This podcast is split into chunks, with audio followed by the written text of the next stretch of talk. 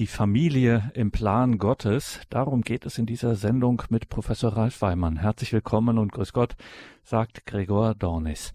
Die Familie für die gibt es einen Plan Gottes. Soweit, so gut. Und dazu finden sich auch einige Anmerkungen, einige Betrachtungen und auch wesentliche Betrachtungen in, wie das auch gerne genannt wird, der Stimme der Kirche, nämlich dem Katechismus der katholischen Kirche.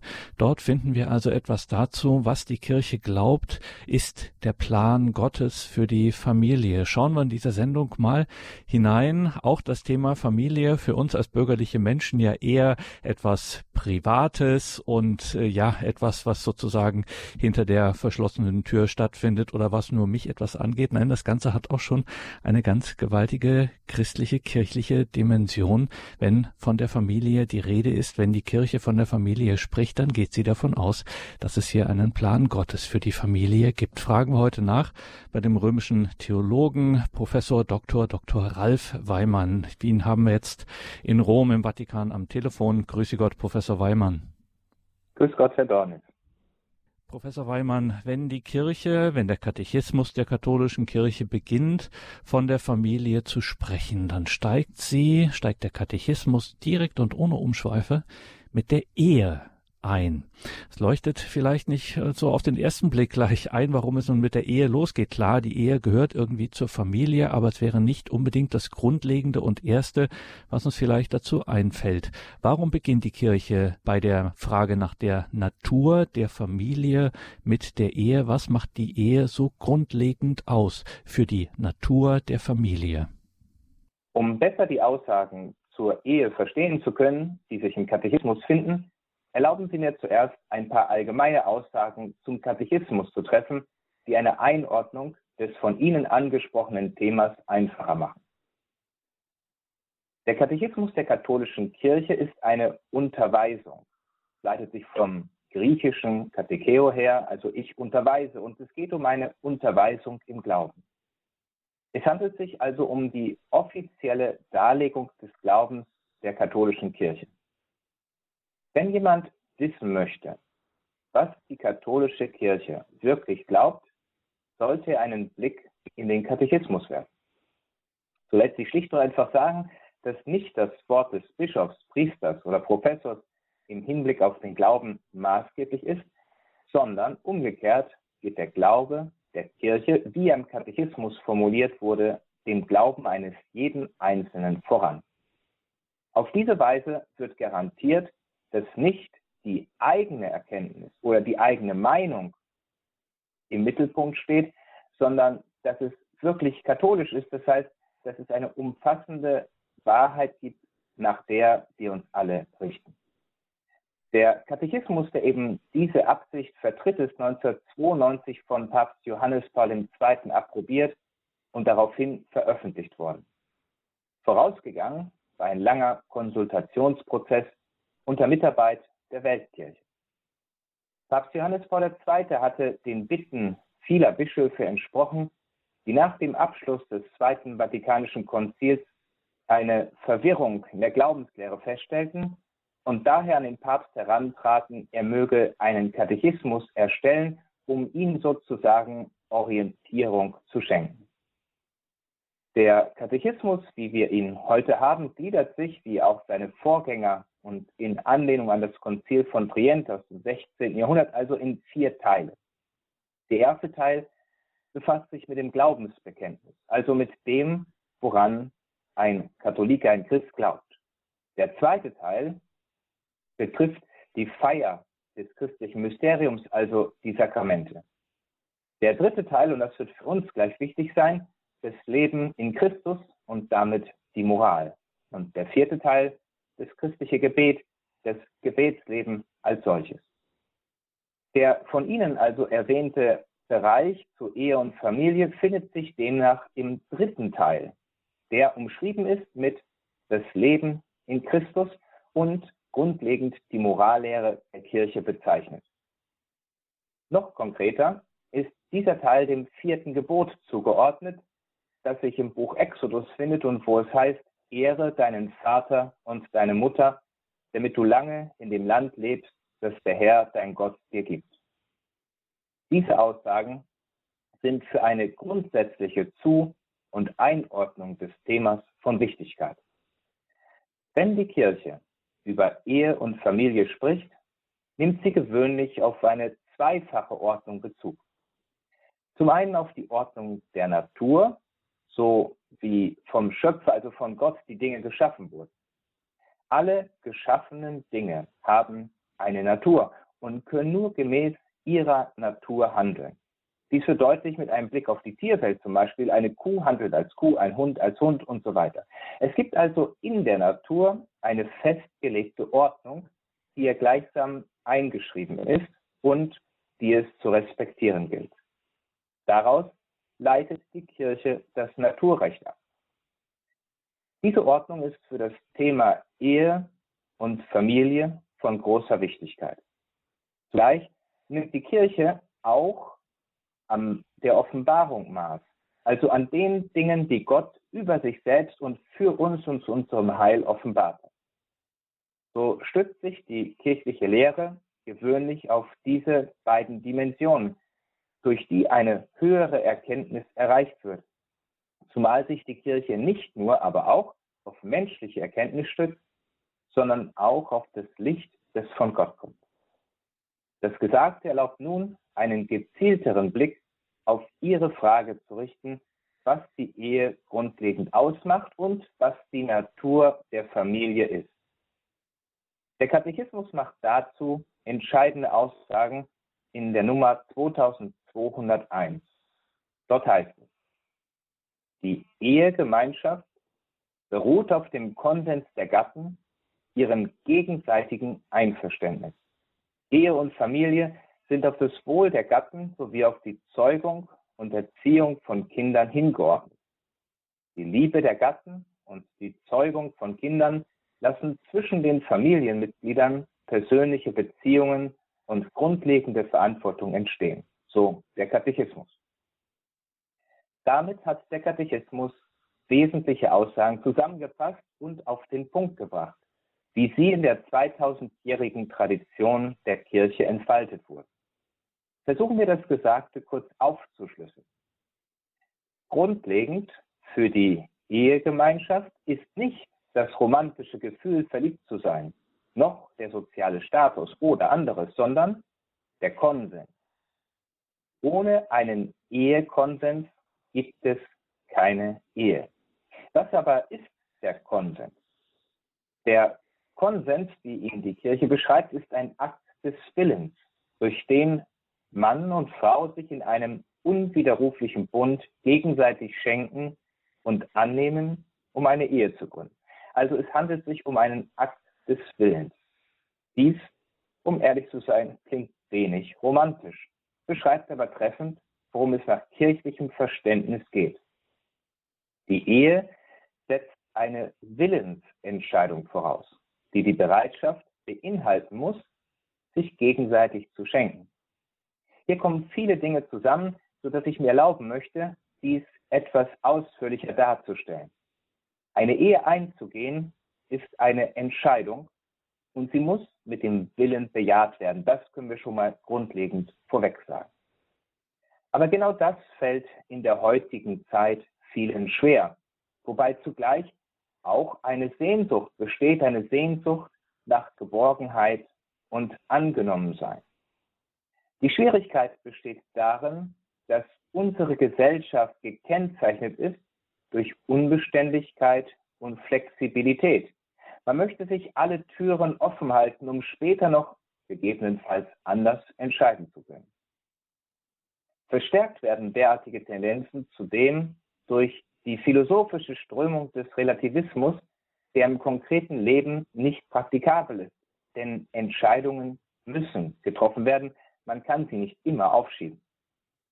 Das Sakrament der Ehe, wie auch das Sakrament der Priesterweihe, übrigens, befinden sich auch deswegen in einer großen Krise, weil sich immer weniger Menschen binden wollen für das ganze Leben.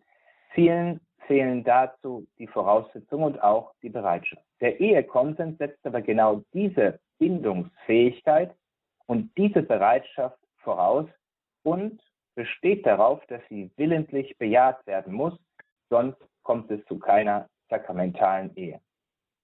Das Gesagte erlaubt noch einen Schritt weiter zu gehen. Wesentlicher Bestandteil dieses Konsenses sind die zwei Ziele der Ehe, die übrigens auch für die Familie grundlegend sind und dann zur Familie führen und auch verstehen lassen, worin die Natur der Familie besteht. So ist die Ehe zum einen auf das Wohl der Gatten angelegt.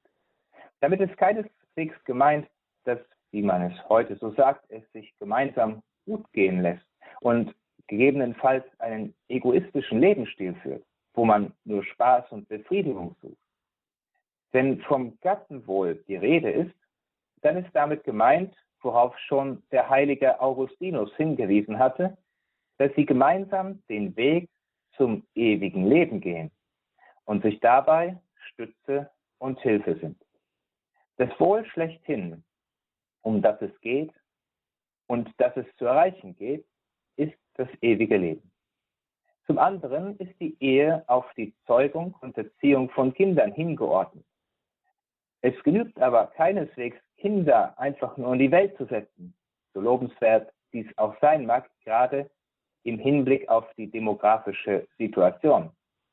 Vielmehr verbindet sich damit die schwere Verantwortung, die Kinder zu erziehen. Und wieder geht es dabei nicht zuerst um eine akademische, musikalische oder physische Erziehung, sondern primär muss es darum gehen, den Kindern den Weg zum ewigen Leben zu zeigen und sie anzuleiten, diesen zu gehen. Erziehung im christlichen Sinn besteht also vornehmlich darin, den Glauben an Gott den Kindern beizubringen, damit sie ihn lieben mit ganzem Herzen und den Nächsten wie sich selbst. Denn der Glaube ist für das ewige Leben notwendig. Und an dieser Stelle angelangt wird nun deutlich, dass sich mit der Ehe eine wesentliche Verantwortung verbindet. Es geht auch um eine geistige Einheit, die die Familie prägen und die Eheleute verbinden soll. Ein Aspekt, der heute oft vernachlässigt wird. Daher besteht die Natur der Ehe und der Familie darin, auf das höchste Gut ausgerichtet zu sein, und dieses Gut ist Gott.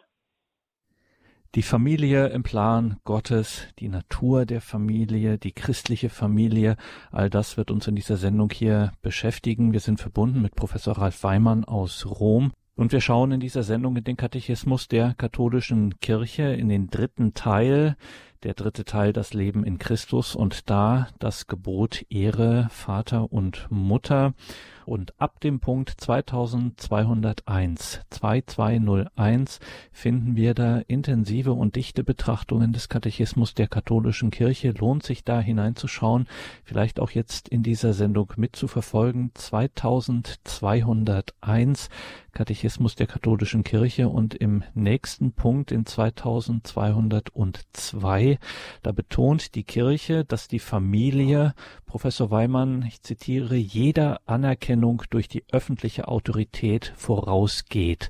Warum ist der Kirche das wichtig zu betonen? Wenn die Kirche eben dies betont, dass die Familie jeder Anerkennung durch die öffentliche Autorität vorausgeht, dann tut sie das aus mehreren Gründen. Ein erster Grund besteht darin, dass sie sich auf die Ordnung der Schöpfung beruft. Nach dem Katechismus, der wiederum auf das Buch Genesis Bezug nimmt, ist eine Ehe klar definiert als eine Gemeinschaft von einem Mann und einer Frau, die gemeinsam mit ihren Kindern eine Familie bilden. Es geht darum, sich zu ergänzen, was wiederum eine Komplementarität, also eine Ergänzungsbedürftigkeit voraussetzt. Diese Ergänzung ist auch auf biologischer Ebene zu finden, aber geht darüber hinaus und schließt, wie bereits erwähnt, auch die geistige Ebene ein. So ist die Familie in der Schöpfungsordnung grundgelegt. Und weil das so ist, geht sie damit jedem Staat und staatlichen Ordnung voraus.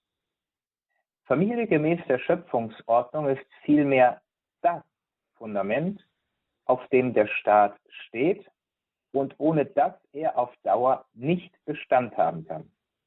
Wenn daher die Familie, wie der Katechismus sagt, als Gemeinschaft von einem Mann und einer Frau und deren Kindern nicht als solche vom Staat anerkannt und geschützt wird, dann unterscheidet er sich nicht von einer Räuberbande, wie der heilige Augustinus gesagt hat. Interessanterweise hat er das ausgeführt in dem Buch De Civitate Dei, also die Gottesstadt.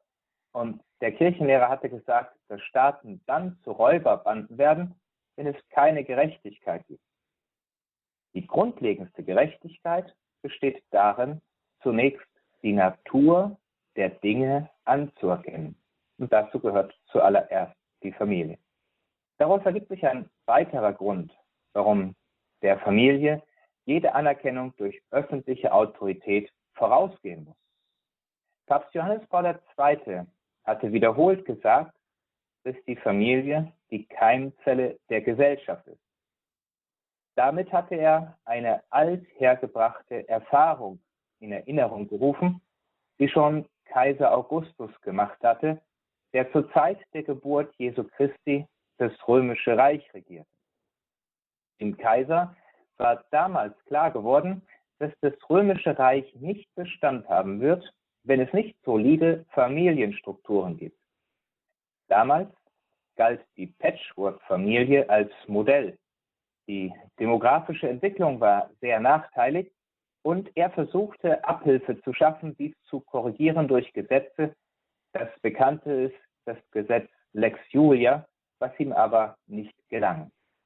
Sein Bemühen war jedoch geprägt von der realistischen Annahme, dass jemand nur dann Verantwortung im Großen, also für den Staat, übernehmen kann, der zuvor gelernt hat, im Kleinen, also in der Familie, Verantwortung zu übernehmen. Eine Erneuerung im Hinblick auf Ehe und Familie bedarf vor allem einer geistigen Kraft, die damals fehlte. Dafür hat sich die katholische Kirche immer stark gemacht und daran erinnern auch die Aussagen im Katechismus. Wenn die Familie, wie es die katholische Kirche beschreibt, geprägt ist von einem gegenseitigen sich schenken, sodass man das Wohl des anderen sucht, und dafür bereit ist, sich selbst zurückzunehmen, dann zeigt sich hier in aller Deutlichkeit, warum die Familie die Keimzelle der Gesellschaft und das grundlegende Fundament für den Staat ist. Daher geht sie dem Staat voran. Wenn Regierungen nicht bereit sind, dies zu schützen und zu fördern, dann sägen sie an dem Ast, auf dem sie sitzen. Sie gefährden das Wohl des Staates, wie es schon Kaiser Augustus festgestellt hat. Und wenn wir dann weiter in dieser Sendung in den Katechismus schauen, Professor Ralf Weimann, nämlich genau an dem Punkt 2203, wenn es um die Frage nach der Natur der Familie geht, dann liest man da eine weitere, ja, könnte fast sagen, lapidar klingende Feststellung, die aber wohl durchaus der Erläuterung bedarf. Ich zitiere mal den Katechismus 2203, da steht, in dem Gott Mann und Frau erschuf, hat er die menschliche Familie gegründet und ihr die Grundverfassung gegeben. Also indem Gott Mann und Frau erschuf, hat er die menschliche Familie gegründet und ihr die Grundverfassung gegeben. Wieso ist das sowieso? Bedeutet für die Kirche die Erschaffung des Menschen als Mann und Frau gleichzeitig die Gründung der menschlichen Familie. Wenn der Katechismus so, wie Sie es nennen, lapidar eine solche Feststellung trifft, dann deshalb, weil die Kenntnis und das Zeugnis der Heiligen Schrift ihr vorausgesetzt wird. Konkret geht es um das Buch Genesis, in dem die Schöpfungsgeschichte beschrieben wird. Darauf nehmen diese Aussagen Bezug. Dort heißt es im ersten Kapitel, Gott schuf den Menschen als sein Abbild. Als Abbild Gottes schuf er ihn als Mann und Frau, schuf er sie. Also finden Sie im Buch Genesis im ersten Kapitel, Vers 27. Und dann heißt es im nächsten Vers, darüber hinaus segnete Gott sie und sprach, seid fruchtbar und vermehret euch. Der Katechismus bestätigt lediglich die Schöpfungsgeschichte. Gott hat die menschliche Familie gegründet und ihr diese Grundverfassung gegeben. Sie ist in der Natur des Menschen eingeschrieben, denn der Mensch ist als Mann und Frau geschaffen. Jede Körperzelle im Menschen bestätigt dies. Sie ist vom eigenen Geschlecht markiert. Und dies ist kein billiger Biologismus, wie einige behaupten, sondern schlichtweg die Wirklichkeit. Es handelt sich um eine Tatsache, denn das Geschlecht ist nicht etwas, was man wählt, sondern es ist im Moment der Schöpfung des Menschen determiniert. Dies lässt sich schon beim Embryo im Reagenzglas zeigen.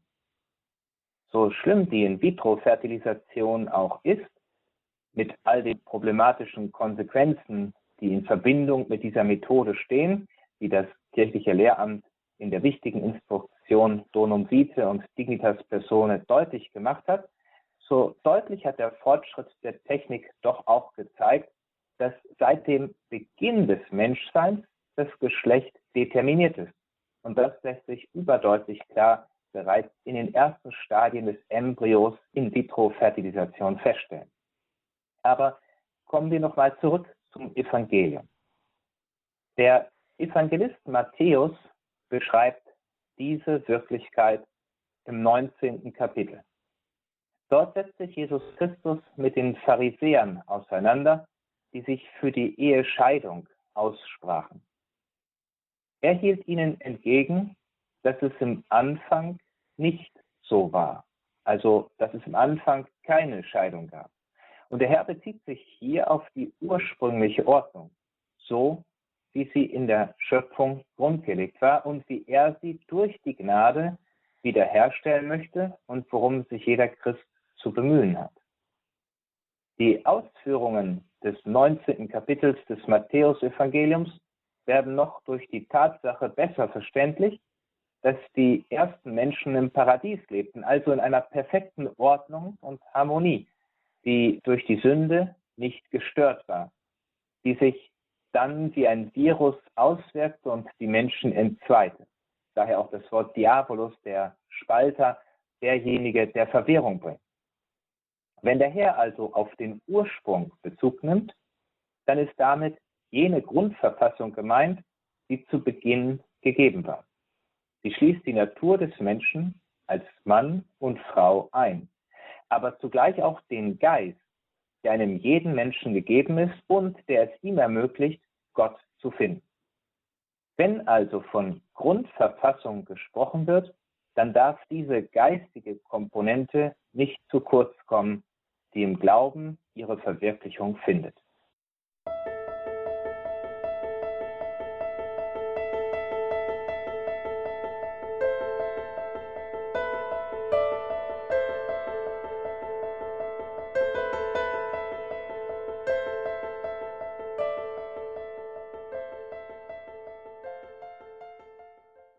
Wir werfen in dieser Sendung einen Blick in den Katechismus der katholischen Kirche, wenn es um die Natur der Familie, um die christliche Familie geht, um die Familie im Plan Gottes. Wir sind verbunden mit Professor Ralf Weimann aus Rom und sind jetzt im Punkt 2204, 2204 Katechismus der katholischen Kirche, Professor Weimann.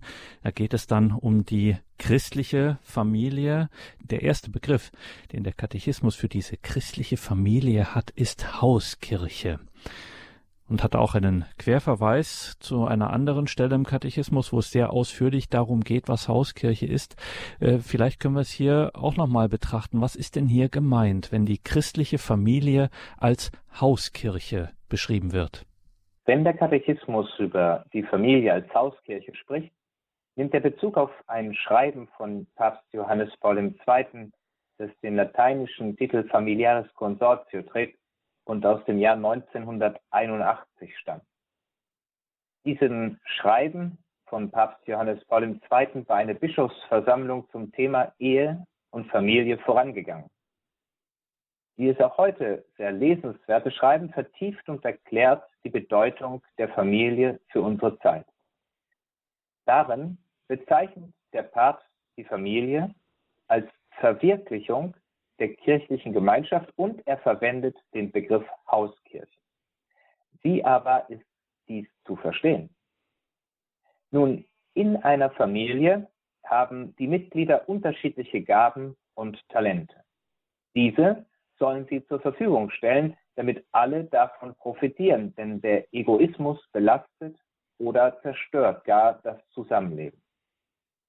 Wo aber die jedem Menschen eigenen Talente und Fähigkeiten entwickelt und zum Dienst an den anderen verwendet werden, da entsteht Kirche zu Hause. Die zeigt sich zuerst im Einüben von Tugenden, den göttlichen Tugenden wie auch den menschlichen Tugenden. So wie eine Familie durch Egoismus oder eine falsche Passivität zugrunde gehen würde, so auch die Kirche. All dies verbindet Papst Johannes Paul II. mit dem Begriff von Hauskirche. Dabei spricht er von Opfergeist, der nie fehlen darf, von Verzeihung und Versöhnung, von der Vermeidung von Zwietracht, Spannungen und so weiter. All dies kann nur dann gelingen, wenn Gott den Ehrenplatz, so der Papst, in der Familie einnimmt.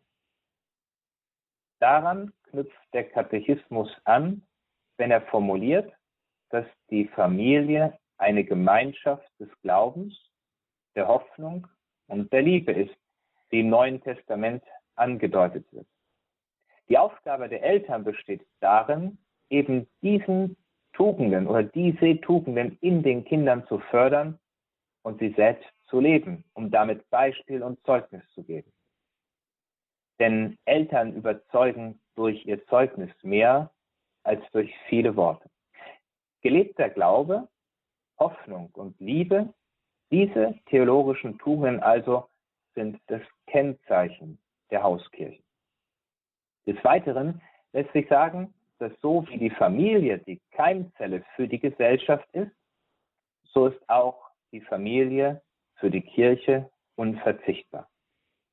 Wenn es nämlich keine intakten Familien mehr geben würde, dann würde alles weitere auch in sich zusammenfallen.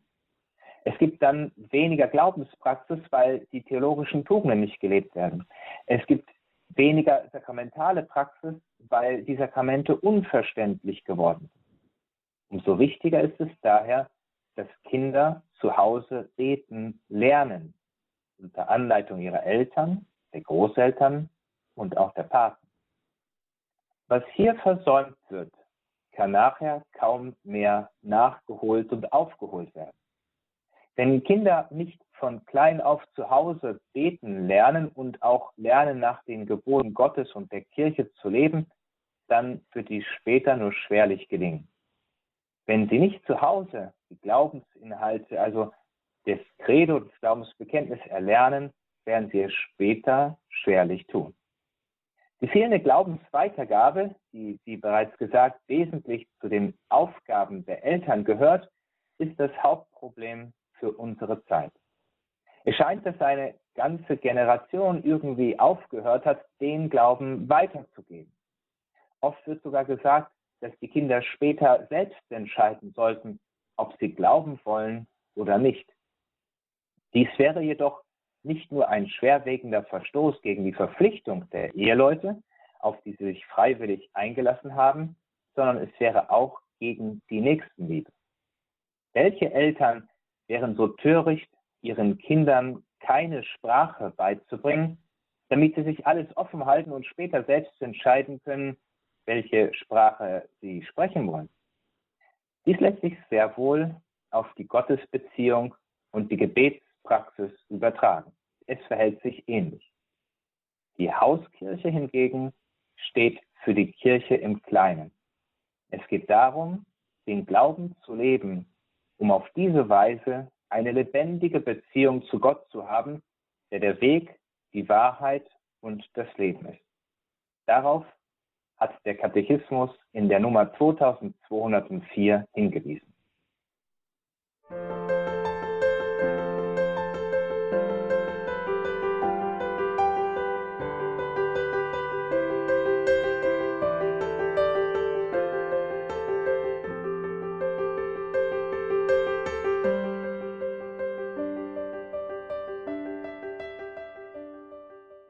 Willkommen zurück in dieser Sendung. In dieser Sendung geht es uns um die Familie, die Familie im Plan Gottes. Da haben wir in einem ersten Teil von unserem Gast, Professor Ralf Weimann aus Rom, schon einiges gehört zu den Grundlagen der Familie, nämlich in der Ehe, ja, in dem Gott Mann und Frau erschuf, hat er die menschliche Familie gegründet und ihr die Grundverfassung gegeben.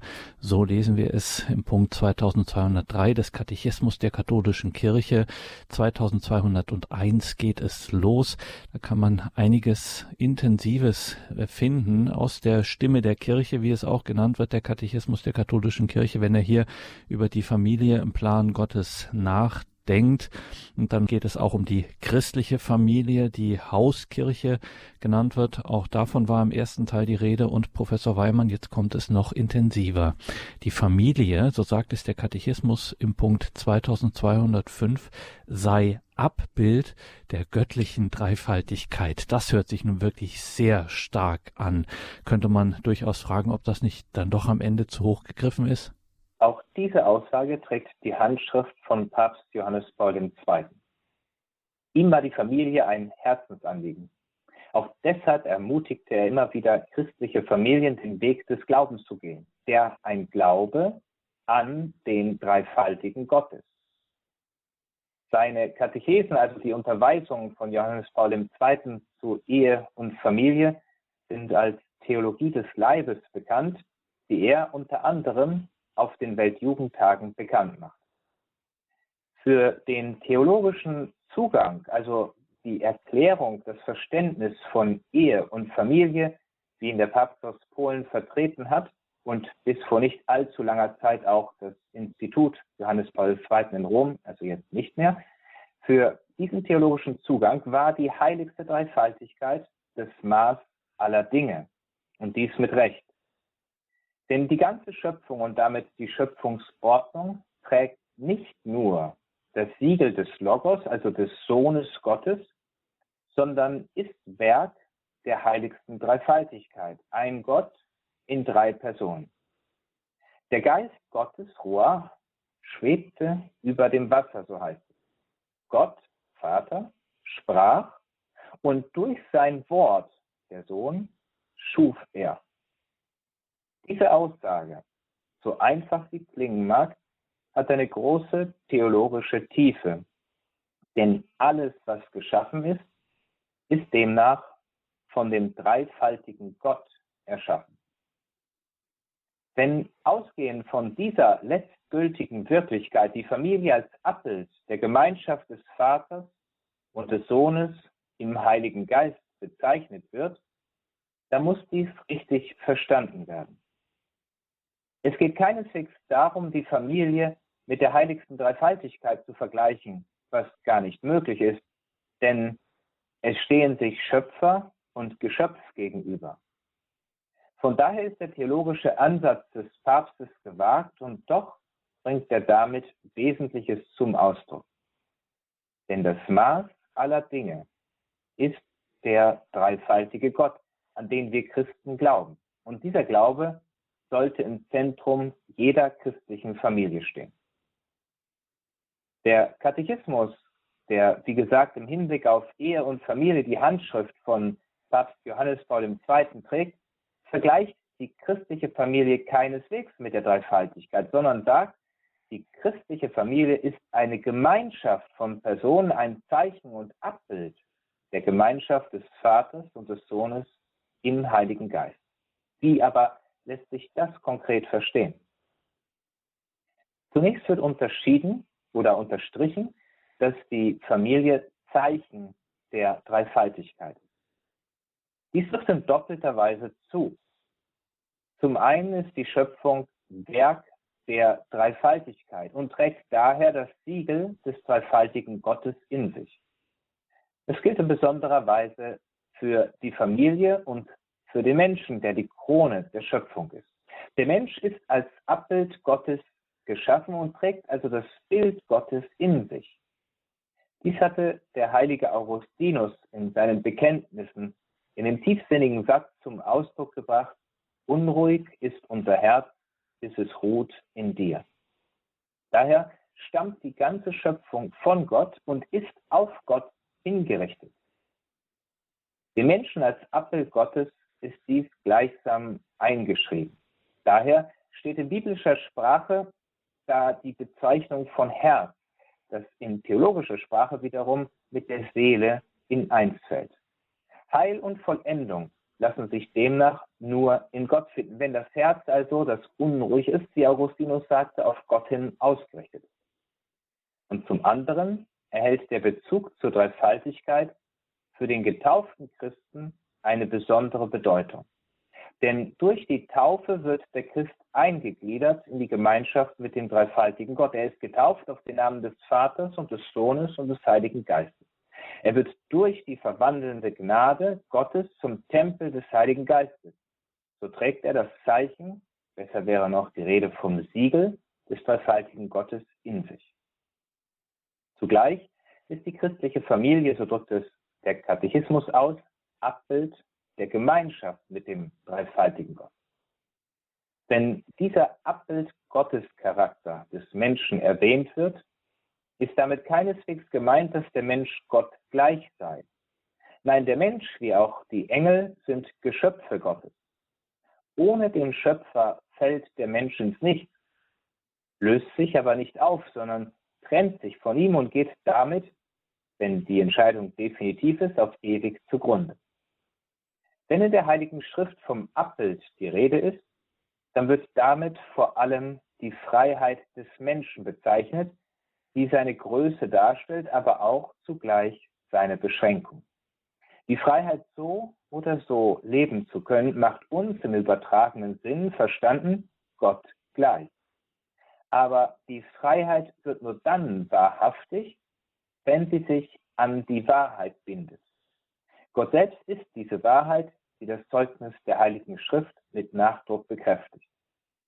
Eine Freiheit losgelöst von Gott und von seinen Geboten würde in die Knechtschaft der Sünde führen und damit von Gott trennen. Hier zeigt sich die ganze Dramatik des Menschseins, was sich in der ganzen Heilsgeschichte widerspiegelt. Immer geht es um den rechten Nutzen der Freiheit für Gott oder gegen Gott. Der Abbild Gottes Charakter im vollen Sinn bezeichnet diese Wirklichkeit und ist in der Schöpfung grundgelegt. Er verweist auf unsere moralische Verpflichtung, dass wir uns in unserer Freiheit an die höchste Wahrheit binden, die Gott ist. Dann und nur dann wird die Wahrheit uns befreien, wie es das Johannesevangelium sagt.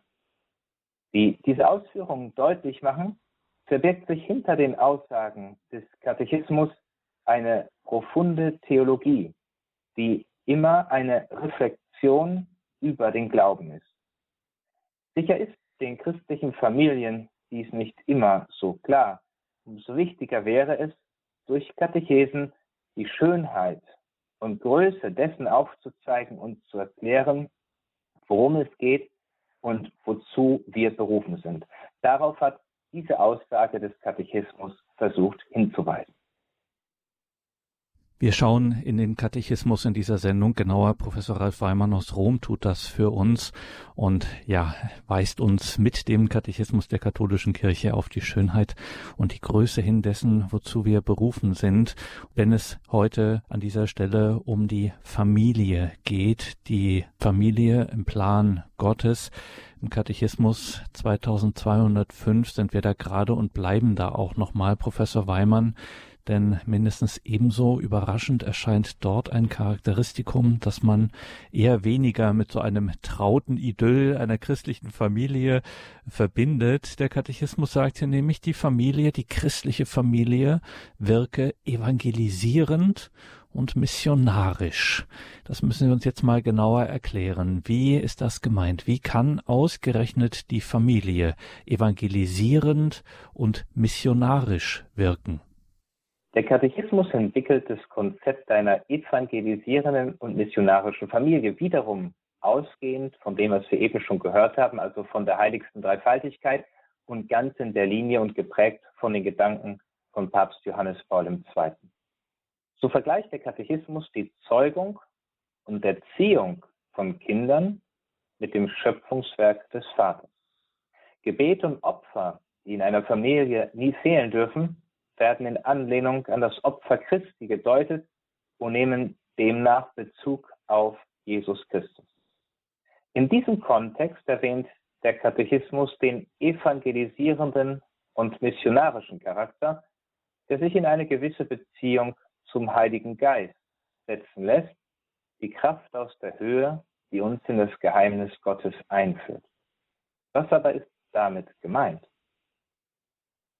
Wenn die Kirche Hauskirche ist, in der alle Mitglieder ihre Talente zum Wohl, im weitesten Sinn verstanden, sowohl in Bezug auf das ewige Leben als auch auf die Nächstenliebe einsetzen, dann ist die Familie evangelisierend und missionarisch. Um dies besser verstehen zu können, ist es zunächst notwendig, diese beiden Begriffe kurz zu erklären. Mission leitet sich vom lateinischen missio her und bedeutet so viel wie ich bin geschickt, ich bin gesandt. Missio. Sendung bezieht sich hier aber auf die Verkündigung des Evangeliums. Es geht also um die frohe Botschaft. Und es ist eine frohe Botschaft deshalb, weil uns Menschen durch das Evangelium der Weg zum ewigen Leben gewiesen wird. Es ist der einzige Weg, der durch den Sohn Gottes in Jesus Christus erschlossen wird, denn er ist die Tür zum Vater. Evangelium als frohe Botschaft und Mission, also die Sendung, sind nicht voneinander zu trennen. Denn jeder, der von der frohen Botschaft erfährt und sie im Herzen annimmt, kann diesen Schatz unmöglich nur für sich behalten, sondern wird ihn weitergeben. Dieses Bewusstsein ist vielen Katholiken leider abhanden gekommen, gehört aber grundlegend zum Christsein. Man kann nur weitergeben, was man selbst empfangen hat. Wenn man selbst nicht glaubt, kann man diesen Glauben auch nicht weitergeben. Die Missio und das Evangelium, diese beiden Dimensionen, auf die der Katechismus hinweist, sind wesentlich für einen gläubigen Christen. Denn die Weitergabe entspricht dem Wesen des Glaubens. Und es wäre eine Sünde der Unterlassung, wenn man die Vorbotschaft nicht weitergeben würde. Der Apostel Paulus hat dies mit eindrücklichen Worten wie folgt gesagt. Weh mir, wenn ich das Evangelium nicht verkünde. An dieser Stelle zeigt sich in aller Deutlichkeit, wie sehr die Annahme des Evangeliums und gleichzeitig die Weitergabe dessen, was man empfangen hat, zusammengehören. Dies gilt in besonderer Weise auch für die christlichen Familien. Verkündigung beginnt daher in der Familie oder besser gesagt sollte dort beginnen. Dabei predigen, in Anführungszeichen zu verstehen, die Eltern gewöhnlich mit dem Zeugnis ihres Lebens.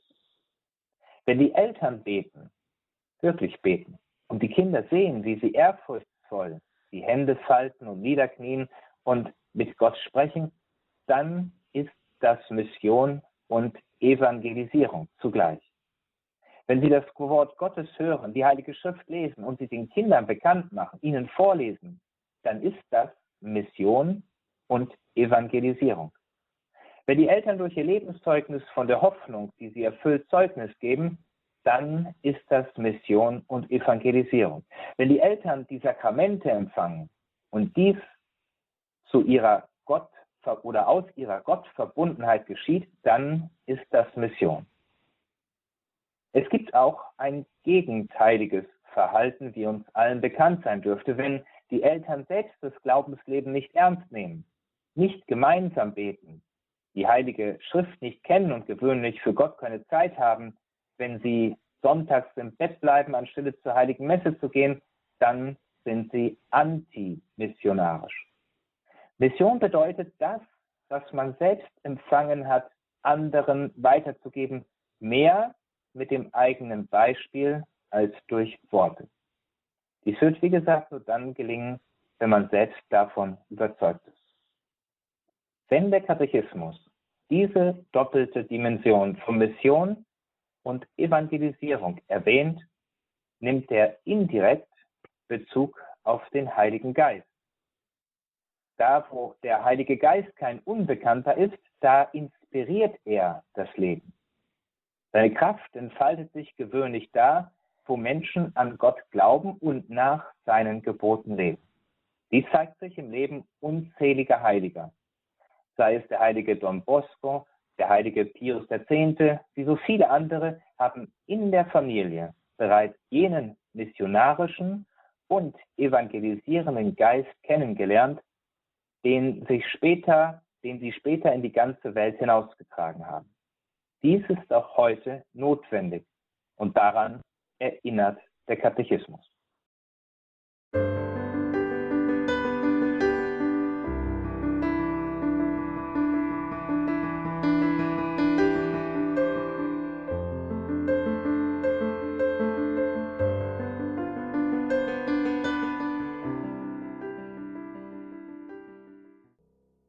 Sehr intensiven Betrachtungen haben wir heute in den Katechismus geschaut, wesentliche Punkte für unser christliches Leben, für unser Familienleben als christliche Familie. In den Punkten 2201 bis 2206 finden sich hier diese dichten, intensiven ähm, Gedanken, ja, Aufklärungen darüber, wie die Familie im Plan Gottes auftaucht, welche Rolle sie im Plan Gottes spielt. Katechismus 2201 bis 2206. Wie wesentlich, wie schön und groß diese Berufung der Familie ist, das haben wir von Professor Ralf Weimann aus Rom gehört.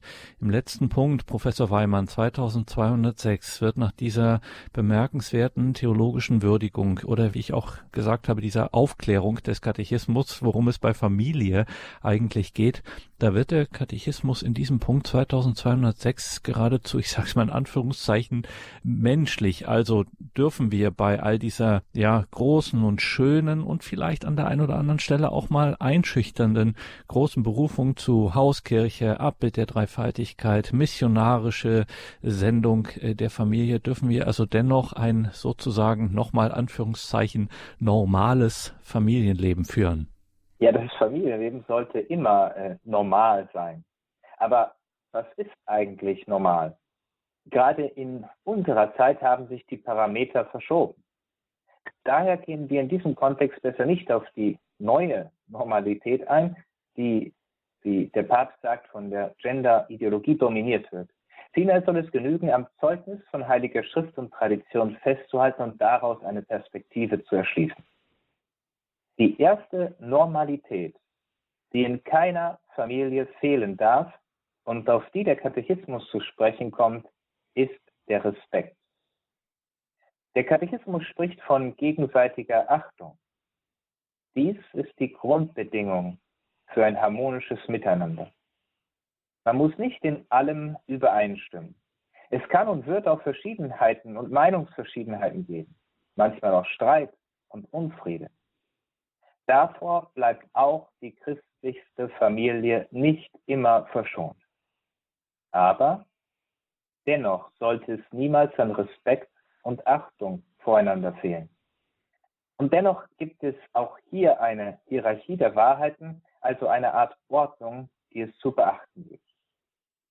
Der erste und grundlegendste Respekt in der Familie muss Gott gelten. Die Gottesfurcht ist der Beginn der Weisheit. Respekt untereinander wird es dauerhaft nur dann geben, wenn die geistige Dimension nicht ausgeklammert wird. Denn der Respekt ist auch und vor allem eine geistige Haltung. Wenn also Gott der Ehrenplatz zukommt, wenn er respektiert wird, wird es umso einfacher, auch die Nächsten zu respektieren. Da der Mensch, wie wir gesehen haben, als Abbild Gottes eine unantastbare Würde in sich trägt, kann diese nur respektiert werden, wenn dem Menschen bewusst ist, was es bedeutet, Abbild Gottes zu sein. Und dazu braucht es Gott, der dem ganzen Leben Sinn und Orientierung gibt, der der Urgrund für Harmonie und Achtung untereinander ist. Dies drückt sich in den ersten drei Geboten aus. Sie stehen über allen anderen Geboten. Gleichsam auf einer zweiten Ebene ist Respekt der Eheleute untereinander und dann gegenüber den Eltern zu erwähnen. Im Verhältnis der Eheleute sollte es nie an Achtung und Respekt mangeln. Nie sollten sie, dies ist eine Art Faustregel, unversöhnt einen Tag beenden. Die Kinder wiederum schulden den Eltern gegenüber Respekt, auch und gerade, wenn die Eltern alt werden. Allerdings darf nicht das eine gegen das andere Gebot hier ausgespielt werden. Wenn beispielsweise Kinder sich für einen Weg mit Gott entscheiden, so in der engeren Nachfolge Christi, dürfen die Eltern sich dem nicht entgegenstellen. Wenn sie es dennoch täten und sich auf das vierte Gebot beriefen, wäre dies zu Unrecht. Denn zuerst steht die Wahrheit Gottes. Denn man muss Gott mehr gehorchen als den Menschen, wie es in der Apostelgeschichte im fünften Kapitel deutlich beschrieben wird. Wenn dies aber vorausgesetzt wird, dann versteht sich von selbst der Respekt den Eltern gegenüber, er im vierten Gebot seinen Ausdruck findet. Schließlich, und ohne auf weitere Details eingehen zu können, verbindet sich damit auch die Achtung und der Respekt allen anderen gegenüber. Das, was wir als Nächstenliebe bezeichnen. Dies hat die Hauskirchen der Urkirche ausgezeichnet, denn sie waren ein Herz und eine Seele. Dies sollte die christliche Familie zu allen Zeiten auszeichnen. Respekt und Achtung gegenüber Gott, die Ehepartner untereinander und die Kinder zu den Eltern und die Eltern gegenüber den Kindern. Das sollte die erste Normalität sein, die die Grundlage für ein Zusammenleben bietet. Die kirchliche Lehre zur Ehe und Familie präsentiert keineswegs unerreichbare, hohe Ideale. Im Gegenteil, es geht darum, die Menschen daran zu erinnern und sie einzuladen, sich auf Jesus Christus einzulassen. Er allein hat Worte des ewigen Lebens und er allein schenkt die Gnade dazu. Sie führt eben zu einer neuen Wirklichkeit, die unsere Welt dringend braucht. Die Familie im Plan Gottes. Das war Thema in dieser Sendung mit Professor Ralf Weimann. Wie gesagt, in dieser Sendung intensive Gedanken, eine große, eine schöne Berufung, die Berufung zur christlichen Familie, also hier besonders der Hinweis auf die Mediathek von Horeb.org, dass man das alles noch einmal in Ruhe nachhören kann. Teilen Sie das auch gern, liebe Hörerinnen und Hörer, in den sozialen Netzwerken. Liken Sie dort äh, entweder diese Beiträge oder, wie gesagt, teilen Sie es auch gern. Wer weiß, wen man damit erreichen kann in den Freundeslisten, wer darauf alles aufmerksam wird und vielleicht hier oder da ein Samenkorn, ein kleines Senfkorn hier ausgestreut wird, woraus dann größeres werden kann. Herzliche Einladung dazu. Danke Ihnen allen fürs Dabeisein. Schauen Sie auch in die Details zu dieser Sendung auf horeb.org und vor allem schauen Sie in den Katechismus der katholischen Kirche ab dem Punkt 2201 und lesen Sie das nach. Nehmen Sie das ruhig auch mal mit in eine Gebetszeit. Auch das ist eine Empfehlung. Das sind keineswegs nur trockene theologische, akademische Texte. Der Katechismus der katholischen Kirche, das sind immer auch geistliche Texte und es lohnt sich das auch mal mit in eine Gebetszeit zu nehmen. Katechismus in diesem Fall ab dem Punkt 2201. Danke, Professor Weimann, dass Sie sich hier die Zeit genommen haben und dass Sie diese, ja, um das Motiv aufzugreifen, diese Aufklärungsarbeit äh, geleistet haben. Wir haben viel dazu gelernt. Es gibt vieles, was jetzt vielleicht nochmal neu zu bedenken ist. Und damit das Ganze auch wirklich in unser Herz fällt, damit das nicht zum einen Ohr hinein und zum anderen Ohr wieder hinausgeht, bitten wir Sie, einen Priester zum Ausklang der Sendung noch um den Segen. Das möchte ich gerne tun und danke auch Ihnen für die Mühen um dieses Programm, das nach Möglichkeit vielen Menschen Orientierung und Hilfe sein soll auf dem Weg, vor allem auch auf dem Weg zu Gott. Der Herr sei mit euch und mit deinem Geiste. Auf die Fürsprache der allerseligsten Jungfrau und Gottesmutter Maria und aller Engel und Heiligen segne sie und alle, die über Radio mit uns verbunden sind, der allmächtige und der barmherzige Gott, der Vater und der Sohn und der Heilige Geist. Amen. Amen.